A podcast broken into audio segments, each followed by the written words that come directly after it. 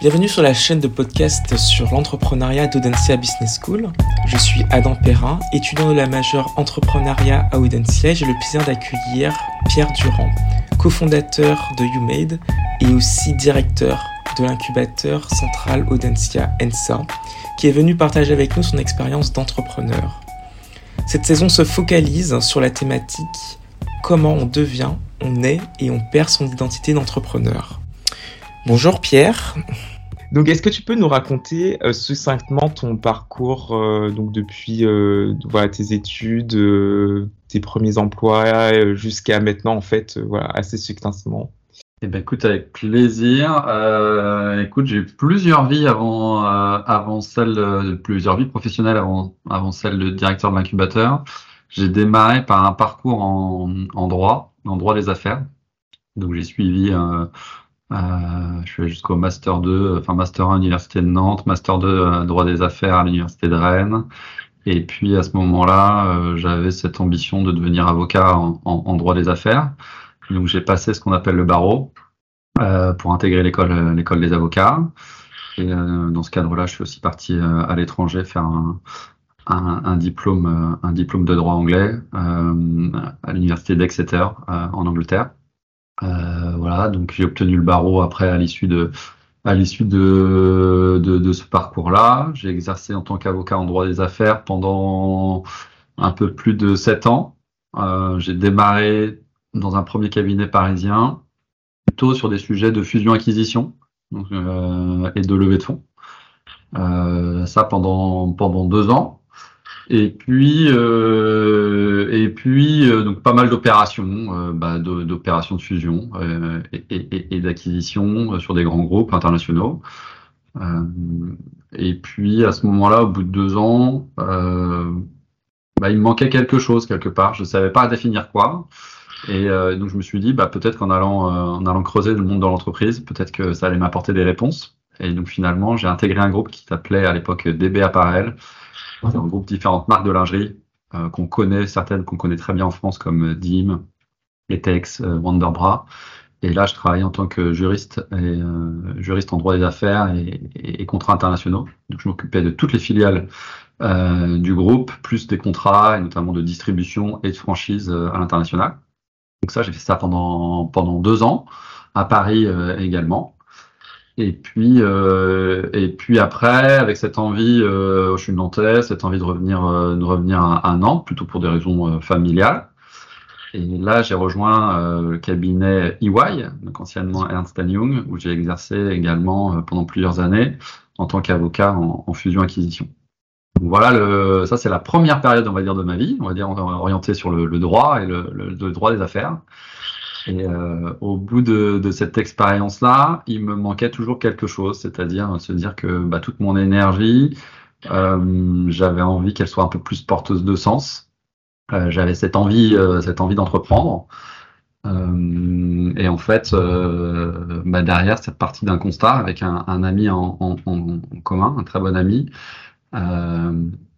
on avait une, très bonne connaissance à nous qui était une personne en, situation de handicap en fauteuil et euh, qui avait du mal à, financer euh, à financer euh, l'acquisition en fait de certains matériels puisque sa, sa maladie évoluait.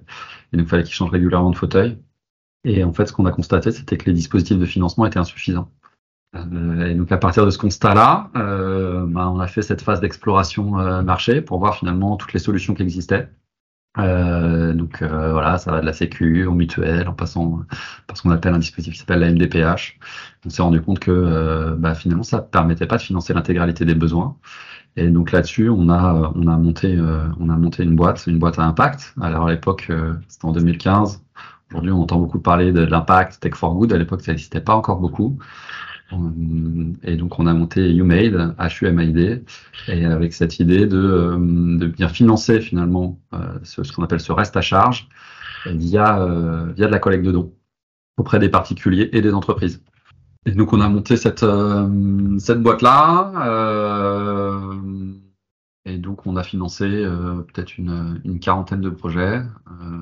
On a levé plusieurs centaines de millions d'euros pour les personnes en situation de handicap. Euh, et puis derrière, euh, voilà, on a été, un, on a travaillé avec différents grands comptes, différentes mutuelles, notamment Harmonie Mutuelle. Et puis à la fin, ce qui s'est passé, c'est que le modèle économique sur la boîte était pas suffisamment solide. Et donc derrière, euh, derrière, elle a été reprise par une entreprise adaptée qui a continué l'entreprise. Et puis nous, on, s'est repositionné sur d'autres d'autres métiers. Et c'est à cette époque-là que, euh, après derrière, j'ai rejoint l'incubateur Central Audencia ça. Plus précisément, je voulais savoir comment on passe du coup d'une carrière de juriste avocat, euh, donc en fusion acquisition, à celle d'entrepreneur. Parce que là, tu as quitté en fait une position de salarié où tu gagnais, j'imagine, bien ta vie.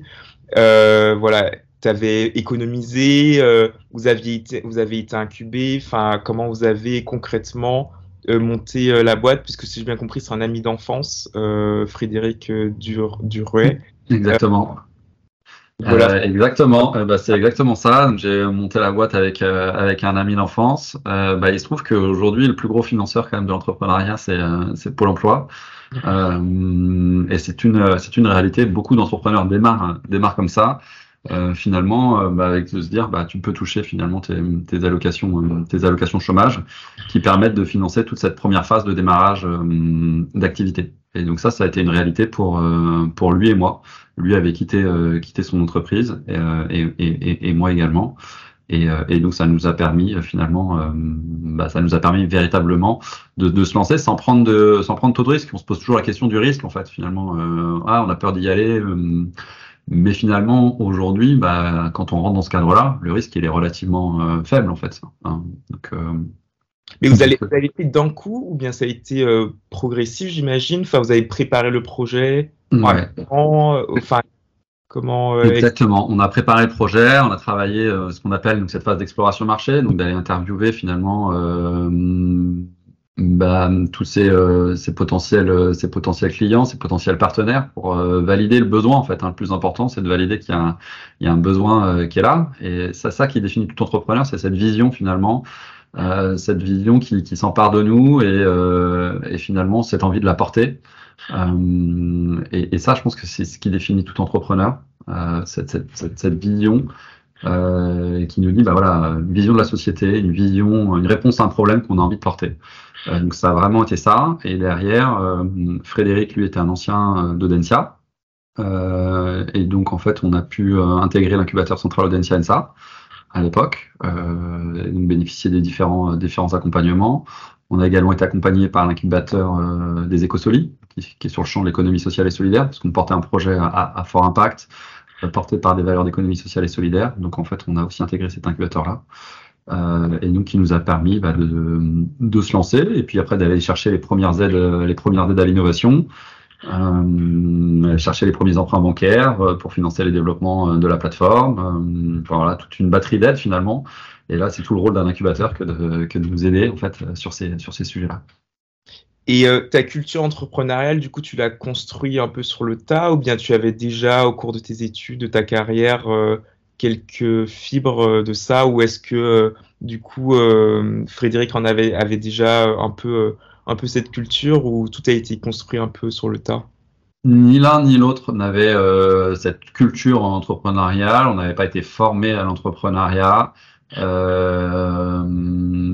mais il y avait cette idée de, de, de se dire que à un moment donné, euh, je sais pas comment expliquer. C'est difficile à expliquer, mais il y a, enfin encore une fois, c'est euh, une vision, c'est l'envie de répondre à un besoin qui fait que euh, voilà, on a envie de le porter, euh, d'assumer ce risque aussi, ce risque-là.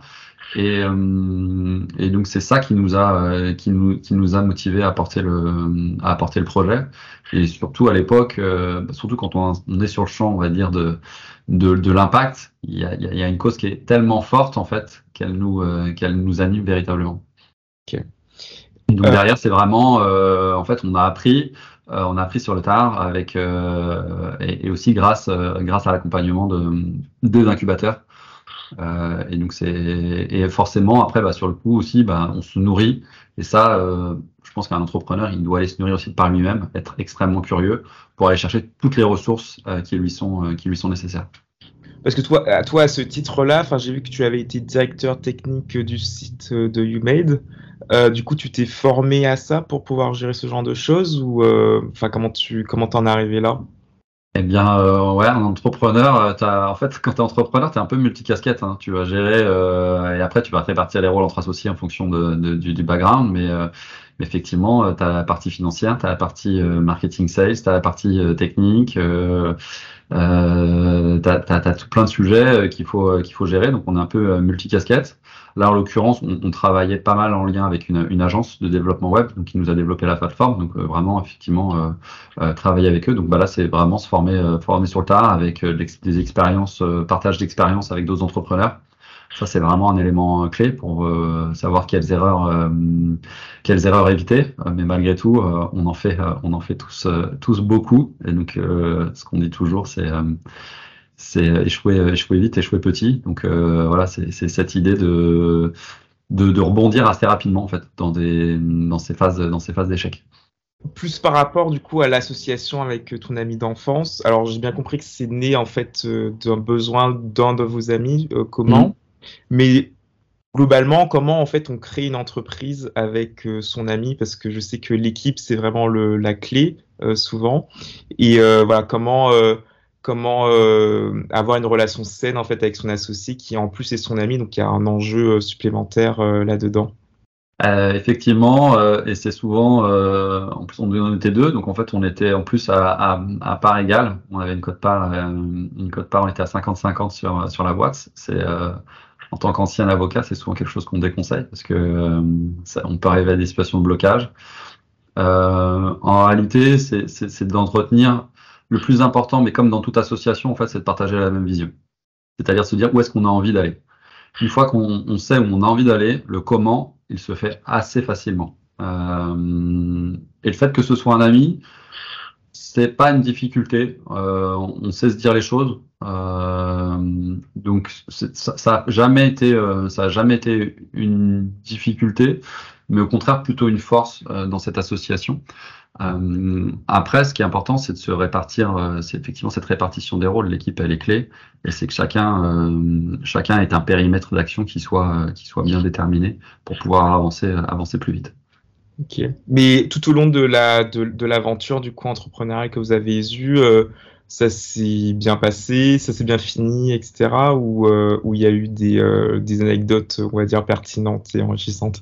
Eh bien, écoute, alors euh, ça s'est bien fini déjà, puisque toi, c'est le euh, c'est le parrain, euh, c'est le parrain de ma fille, c'est mon témoin de mariage, j'étais témoin à son mariage.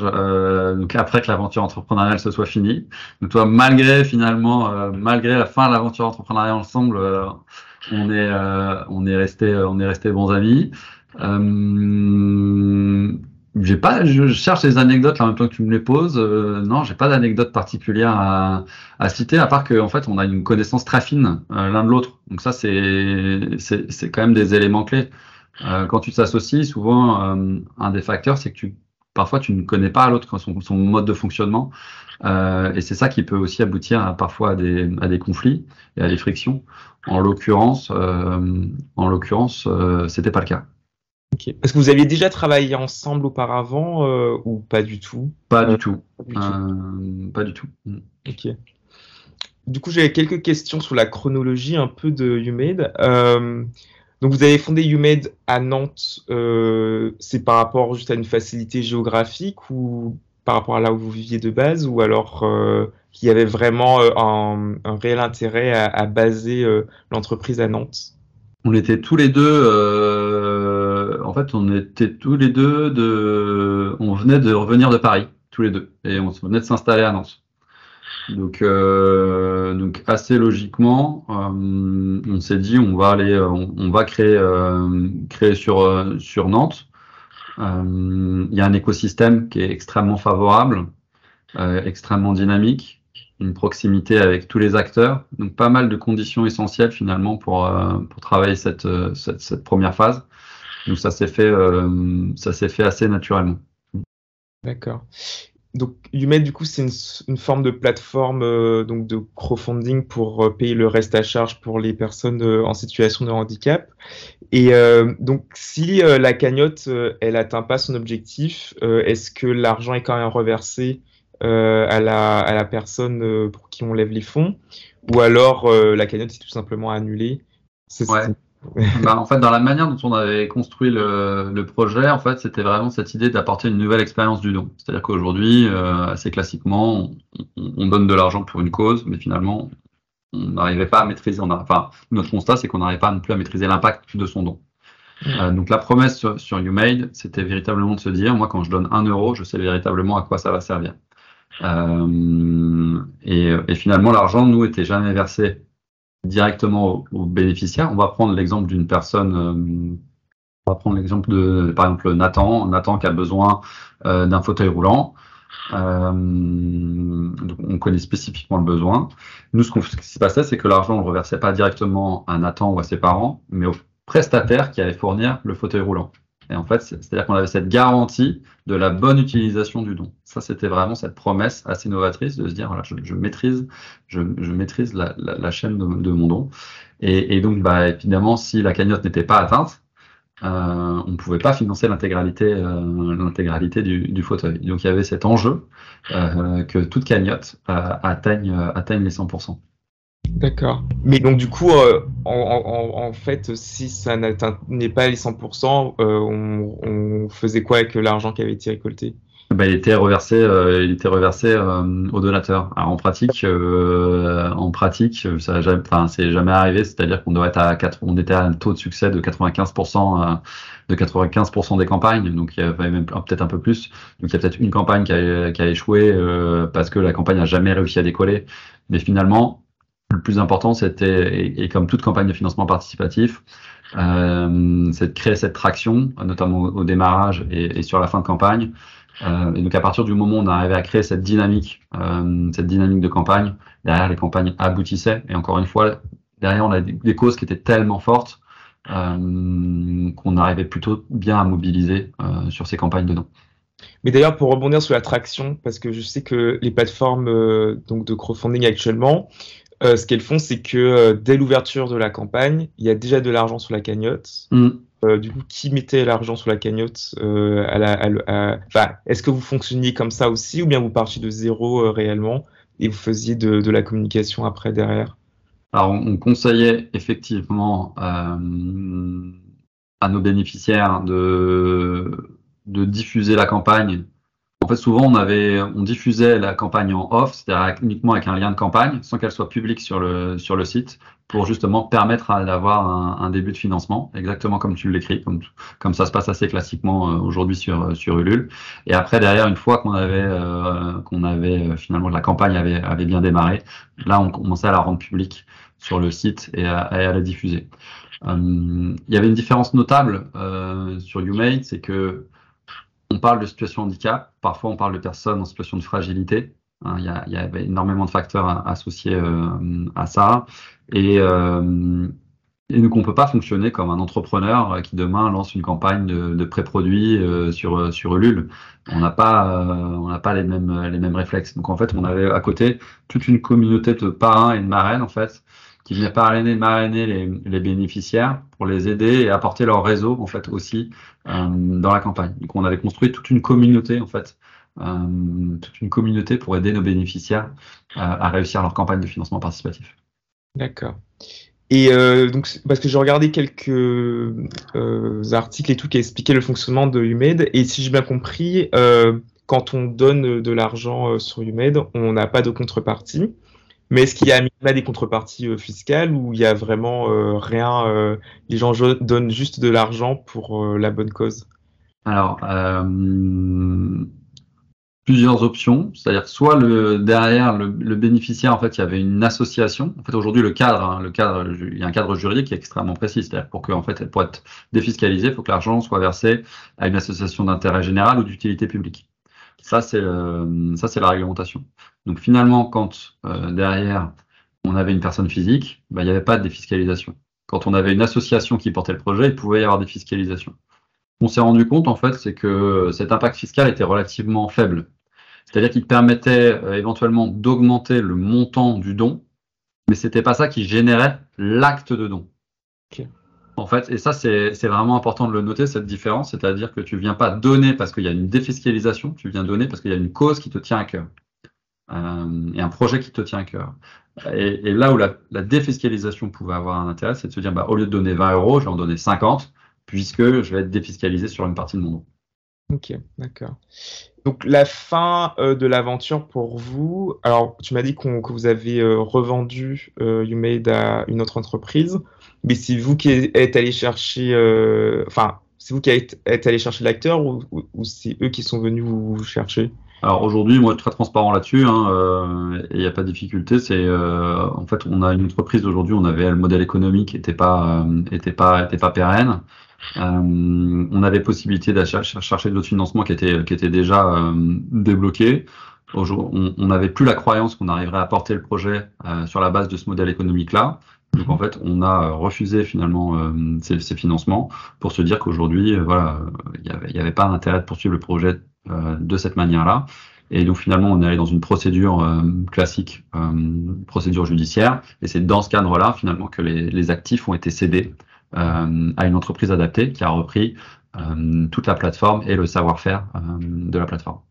Enfin, c'est eux qui sont venus. Enfin, c'était un partenaire en fait. C'était déjà un partenaire, euh, et c'est souvent comme ça que ça se passe. C'est que c'était euh, c'était déjà un partenaire de, de la plateforme avec et notamment un donateur un donateur régulier.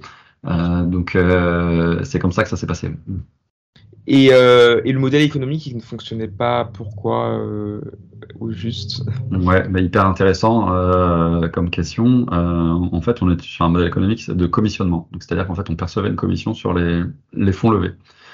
Euh, comme tout modèle de commissionnement, un modèle de commissionnement implique de la volumétrie. Donc finalement, pour arriver à tirer un chiffre d'affaires qui soit suffisamment important, il fallait lever des sommes euh, relativement astronomiques.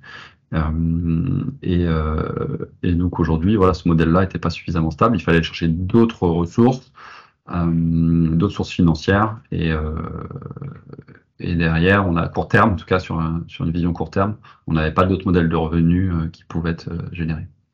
Et aujourd'hui, YouMade, son modèle économique, il a changé du coup Ou c'est juste qu'ils apportent de des, les financements nécessaires pour que ça tourne? Ouais, aujourd'hui, en fait, on est avec une ambition, euh, je pense, un peu différente. C'est-à-dire que nous, il y avait cette volonté d'avoir un impact au niveau, euh, au niveau euh, national, de travailler avec toutes les plus grandes mutuelles finalement, que ce soit une solution qui soit intégrée véritablement dans le parcours, dans le parcours de remboursement. Donc, il y avait cette vision-là. Aujourd'hui, je pense qu'on est sur une autre vision, c'est de dire voilà, c'est un outil d'une entreprise adaptée qu'elle peut utiliser pour certains publics qui le souhaitent. Donc, finalement, on est sur un périmètre qui est un peu plus, un peu plus restreint, mais la solution peut continuer de fonctionner effectivement pour celles et ceux qui le, qui le souhaitent. Et aujourd'hui, vous avez toujours des contacts avec YouMade ou vous êtes totalement euh, détaché euh, de, de l'entreprise? Aujourd'hui, on est totalement, euh, totalement détaché. En fait, c'est à un moment donné, en fait, tu as ce besoin finalement pour tourner la page. enfin, et c'est marrant, j'en parlais avec un, entrepreneur tout à l'heure, tout à l'heure à, midi sur cette expérience-là. Mais ce, ce, besoin de tourner la page pour rebondir en fait sur sur d'autres projets. Euh, donc on a fait cette transition et après derrière euh, on est reparti sur d'autres sur d'autres activités. D'accord. Alors d'autres activités du coup pour toi c'était euh, l'incubateur, enfin notamment Pépite j'ai vu. Exactement. donc ça, ça arrivait comment en fait ce, eh ben, comment ça arrivait? Ça arrivait juste après. En fait, ce qui est génial quand tu es, quand es entrepreneur, c'est que tu fais plein de belles choses. Tu fais aussi plein de, plein de conneries, des petites des, et, des, et des plus importantes. Euh, mais aussi beaucoup d'erreurs que finalement la majorité des entrepreneurs font. Euh, donc c'était de se dire, après moi derrière, en fait, comment ça s'est passé? J'ai voulu faire la synthèse de mes deux expériences, c'est-à-dire avocat en droit des affaires, euh, cette expérience entrepreneuriale avec cette volonté de donner du sens. Et en fait, qu'est-ce que ça a donné? Bah, C'est de se dire finalement, euh, bah, tout cet apprentissage, bah, j'avais envie de le transmettre. Euh, et donc, euh, la première étape, ça a été par Pépite, une opportunité qui s'est ouverte. Euh, de travailler euh, de travailler pour le pour le Pépite. Donc le Pépite qui accompagne les étudiants les étudiants entrepreneurs avec différents programmes. Et donc j'ai bossé pendant pendant un an sur le Pépite avec l'idée de coordonner tous les tous les programmes au niveau au niveau local. Euh, super superbe expérience et, euh, et puis derrière on avait été accompagné par l'incubateur central de NCNSA qui m'a proposé de reprendre la direction euh, la direction. Et donc bah, voilà, derrière, euh, ça va faire maintenant 4 ans euh, que j'ai repris la direction de, l'incubateur central Audencia. Et aujourd'hui, avec vu que tu travailles toujours dans le coup dans le dans l'écosystème entrepreneurial, est-ce que tu te considères toujours comme entrepreneur? Ou c'est une, identité qui a un peu évolué depuis, depuis que tu as quitté UMED eh bien, écoute, euh, je me considère euh, toujours aujourd'hui, euh, on va dire comme un intrapreneur, c'est-à-dire que je, on, suis au sein de, de, structures plus vastes que sont celles des, des écoles. Mais aujourd'hui, quand tu es sur un incubateur, en fait, en, en, en permanence, tu es en train de monter de, de nouvelles initiatives euh, dans une notion d'écosystème, euh, de, de, de, vision. Donc, il y a ce, ce, en fait, finalement, toute cette énergie entrepreneuriale, elle est, elle est hyper présente. Aujourd'hui, c'est simplement que finalement, je suis pas à mon compte, mais euh, je travaille pour le compte d'autres structures. Mais aujourd'hui, véritablement, en fait, en permanence, on lance de nouveaux, de nouveaux projets.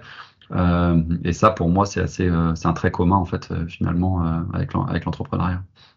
Et toi, plus tard, tu as, as d'autres ambitions ou, tu, tu, vis un peu au jour le jour, euh, enfin sans vouloir euh, que tu dévoiles tes secrets Ah ouais, non, non, il n'y a pas de. Je veux dire, euh, écoute, aujourd'hui, je ne saurais pas de quoi l'avenir est fait. C'est-à-dire qu'en fait, j'ai jamais su ce que je ferais dans, dans 4 ou 5 ans.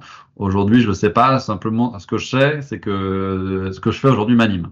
C'est-à-dire que d'être au contact d'entrepreneurs avec cette idée de leur apporter de la valeur. Ça, c'est quelque chose qui nous anime au quotidien avec toute l'équipe. De quelle manière on peut apporter de la valeur à nos entrepreneurs euh, C'est quelque chose, euh, c'est vraiment quelque chose qui nous porte. Avec cette notion d'écosystème qui est extrêmement importante, c'est-à-dire qu'aujourd'hui on est sur un écosystème qui est ultra dynamique, que ce soit au sein des écoles, au sein de l'écosystème entrepreneuriat et innovation. Euh, donc j'apprends encore tous les jours. Euh, dans ces écosystèmes qui sont euh, qui sont ultra riches. Donc tant qu'en fait, on va dire en phase d'apprentissage, bah, j'ai envie de dire que tout tout roule.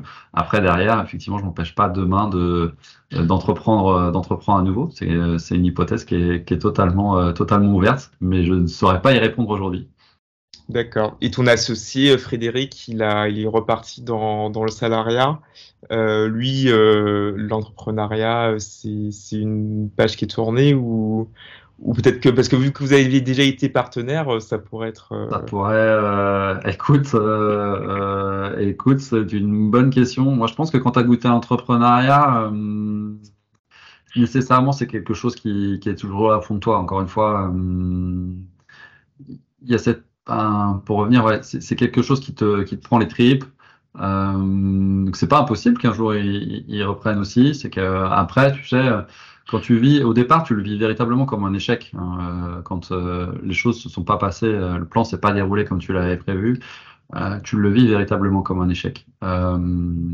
Et il faut prendre un petit peu de temps aussi pour se pour se reconstruire. Et puis euh, et, et, donc je pense qu'on a tous, euh, enfin voilà, chacun a eu cette cette, cette étape-là et de se dire voilà de quelle manière on peut être le plus utile. Euh, et, donc euh, je pense qu'il s'interdit rien non plus, euh, mais que c'est une question d'opportunité. Hein, et souvent souvent c'est ça qui fait la, qui fait la différence parfois. Une opportunité peut faire que les choses se feront différemment. D'accord. Bon, bah, j'ai fini euh, toutes mes questions.